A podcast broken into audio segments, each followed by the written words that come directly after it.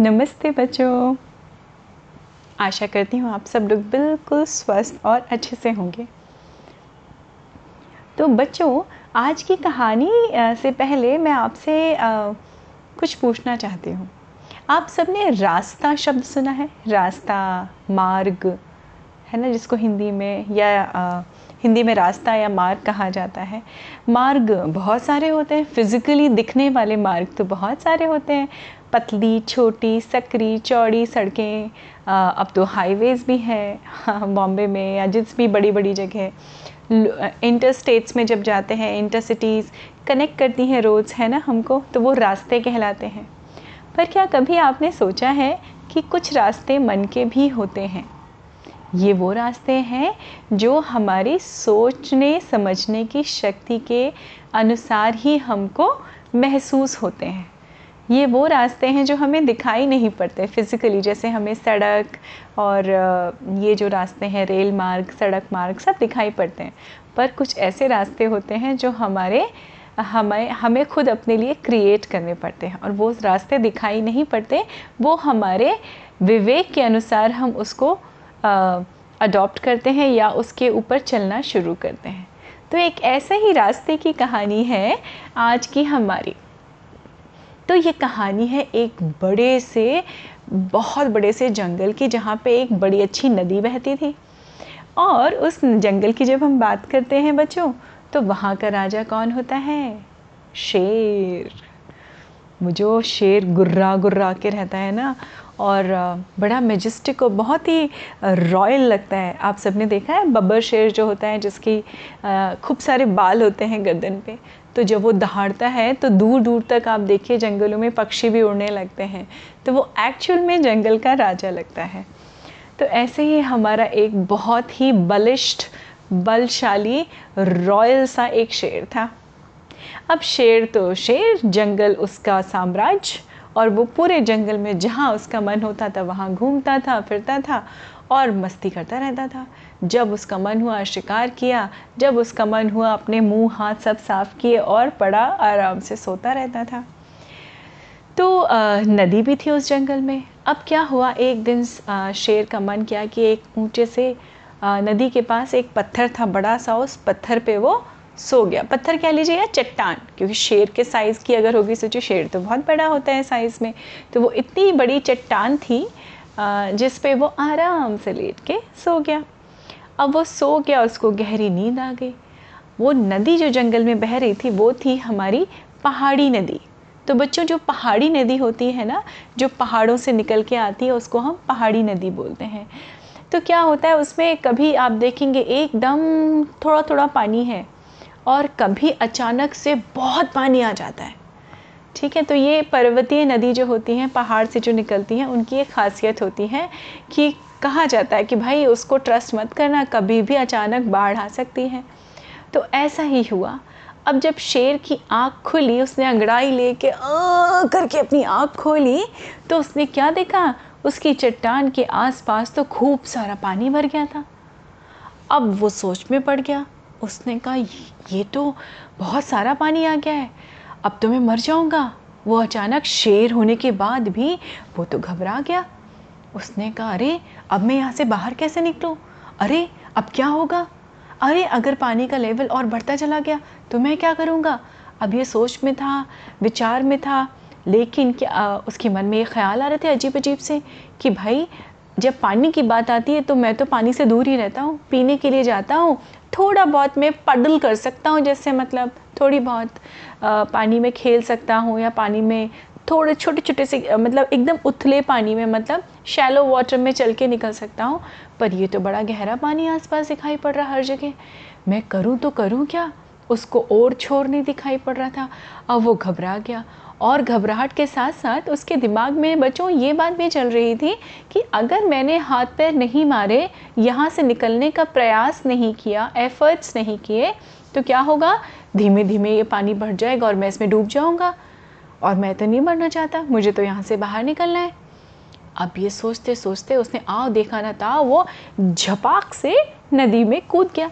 नदी में कूदा, उसने बहुत स्ट्रगल किया, बहुत हाथ पैर मारे, इधर मारे, उधर मारे, निकलने की कोशिश की और पानी का बहाव तेज था। तो वो डूबते डूबते बचा, उसकी नाक, मुँह से पानी जाने लगा।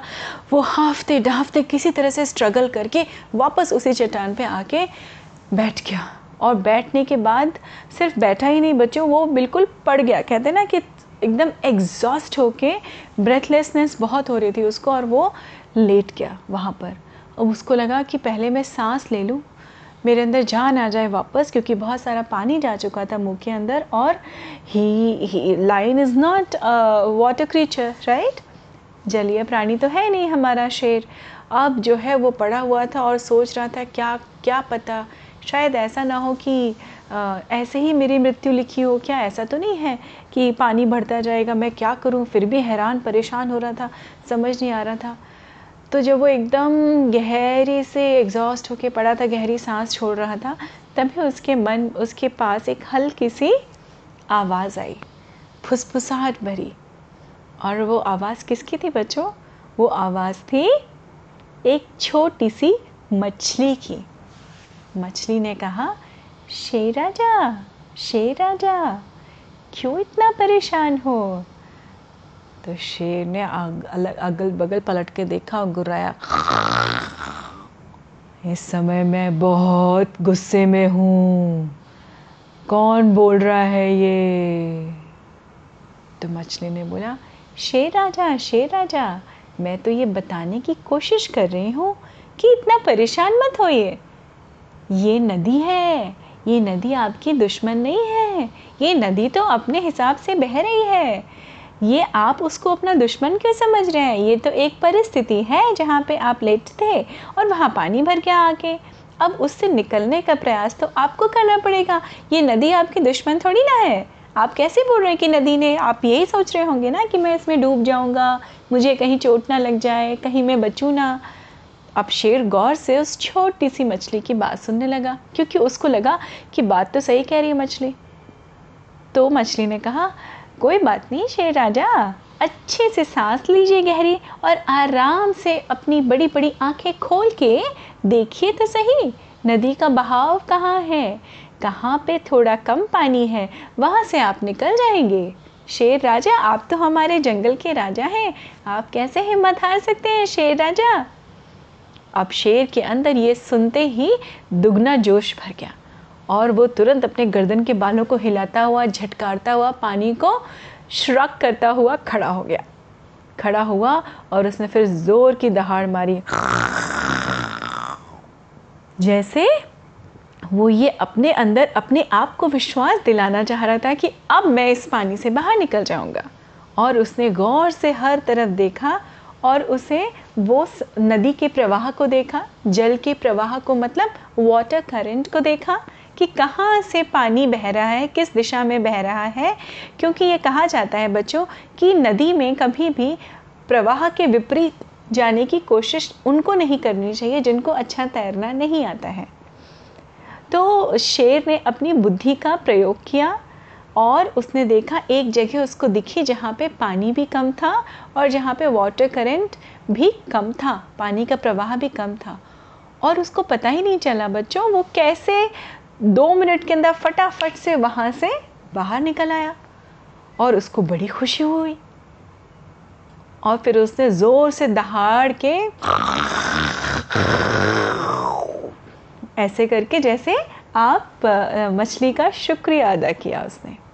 तो बच्चों, देखा आपने कैसे एक छोटी सी परिस्थिति ने शेर को हिला दिया, हमारे जंगल के राजा को हिला दिया और हिलाने के बाद भी आप देखिए, इस परिस्थिति से या इस कहानी से हम क्या शिक्षा लेते हैं बच्चों? शिक्षा ये है हम सब के लिए, बच्चों के लिए भी और बड़ों के लिए भी। हम कई बार, आप लोग बच्चे लोग भी अपनी छोटी मोटी समस्या में ज़रूर उलझते होंगे ना बच्चों? जैसे कभी होमवर्क की समस्या है, कभी अपने कुछ नए फ्रेंड्स से डील करने की प्रॉब्लम होती है, कभी ऐसी भी चीज़ें, परिस्थितियाँ आ जाती हैं जैसे आपको चॉइस करना पड़ता है कि मैं ये करूँ, क्या मैं वो करूँ।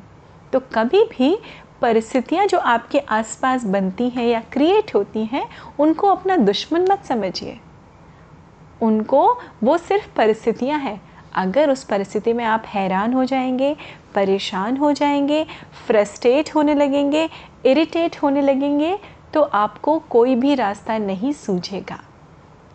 वही समय होता है आपके धैर्य की असली परीक्षा का कि how patiently you sit and deal with that situation और पता है बच्चों, जब आप पेशेंटली बैठ के धैर्य से सोचेंगे ना आपको पता भी नहीं चलेगा कितनी आसानी से आप हर समस्या का सॉल्यूशन निकालते चले जाएँगे। जैसे उस शेर ने मछली की छोटी सी छोटी सी मछली की आवाज़ को सुन के अपने अंदर की शक्ति को पहचाना और धैर्य से काम लेके परिस्थिति देख के उसने उस नदी को भी पार कर लिया। तो ऐसे ही आप सब भी बिल्कुल पेशेंटली अपने छोटी छोटी बड़ी बड़ी समस्याओं से डील करना सीखिए और हमेशा जीवन में अपनी समस्याओं से आगे बढ़ते जाइए और अपने आप को हर पॉइंट पे प्रूव करते जाइए। उम्मीद है आपको ये कहानी अच्छी लगी होगी और मुझे पूरा पूरा विश्वास है कि आप सब बिल्कुल ऐसा ही करेंगे हर परिस्थिति में जीवन की। तो ऐसे ही आगे बढ़ते जाइए बच्चों और बिल्कुल स्वस्थ रहिए, मस्त रहिए। मैं फिर मिलती हूँ आपसे अगली कहानी में। नमस्ते बच्चों।